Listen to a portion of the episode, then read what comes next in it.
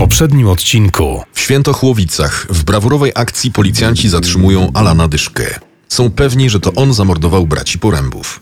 Jednak były patostreamer ma dosłownie żelazne alibi. Zawdzięcza je właścicielowi skupu złomu Zmysłowic.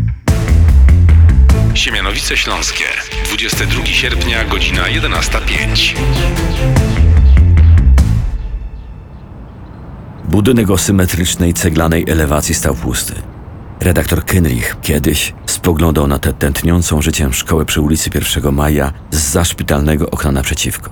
Dziś od kilku minut bezradnie wpatrywał się w tabliczkę z nazwą firmy ochroniarskiej. W sobotę spotkał kuzyna, który jak się okazało znał braci Porębów. Chodził do tej samej szkoły co oni, tej właśnie, choć kilka klas niżej. To byli zwykli bandyci, z tymi zadartymi nosami wyglądali jak dzikie świnie. Porywy gorącego wiatru poruszały konarami drzew rosnących przy niemal pustej ulicy. W cieniu jednego z nich, wsparty ręką o pień, odpoczywał starszy mężczyzna. Okazało się, że od lat mieszka w sąsiedztwie szkoły. Od śmierci żony samotnie. Proszę pana, co to była za szkoła kiedyś? Patologia z całej dzielnicy tu chodziła. Pisali przekleństwa na ścianach, sikali na klatce. Szkoda gadać. Może zapamiętał pan kogoś z tamtych czasów? Może jakieś wydarzenie?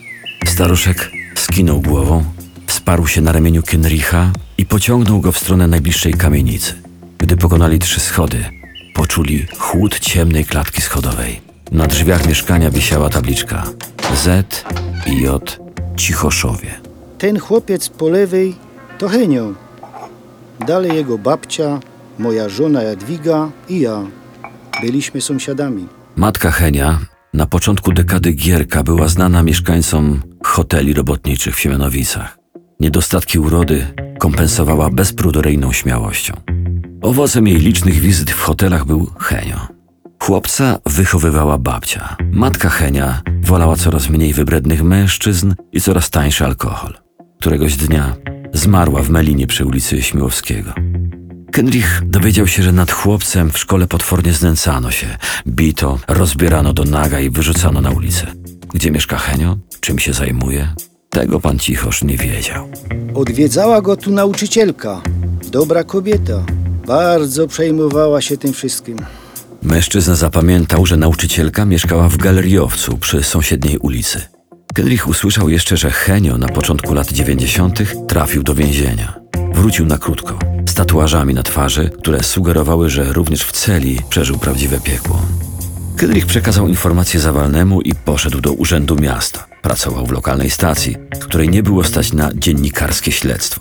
Liczyły się codzienne efekty pracy. Dlatego poprosił rzecznika prasowego Zbyszka Miłosnego o wypowiedź na temat budowy łącznika między ulicami Traugutta i Watoły. Wieczorem zadzwonił Zawalny. Chcę ci podziękować. Henryk Barnaś dawno temu odpykał kilkuletni wyrok za przestępstwo seksualne. Znał sprawców i miał motyw. Szukamy go.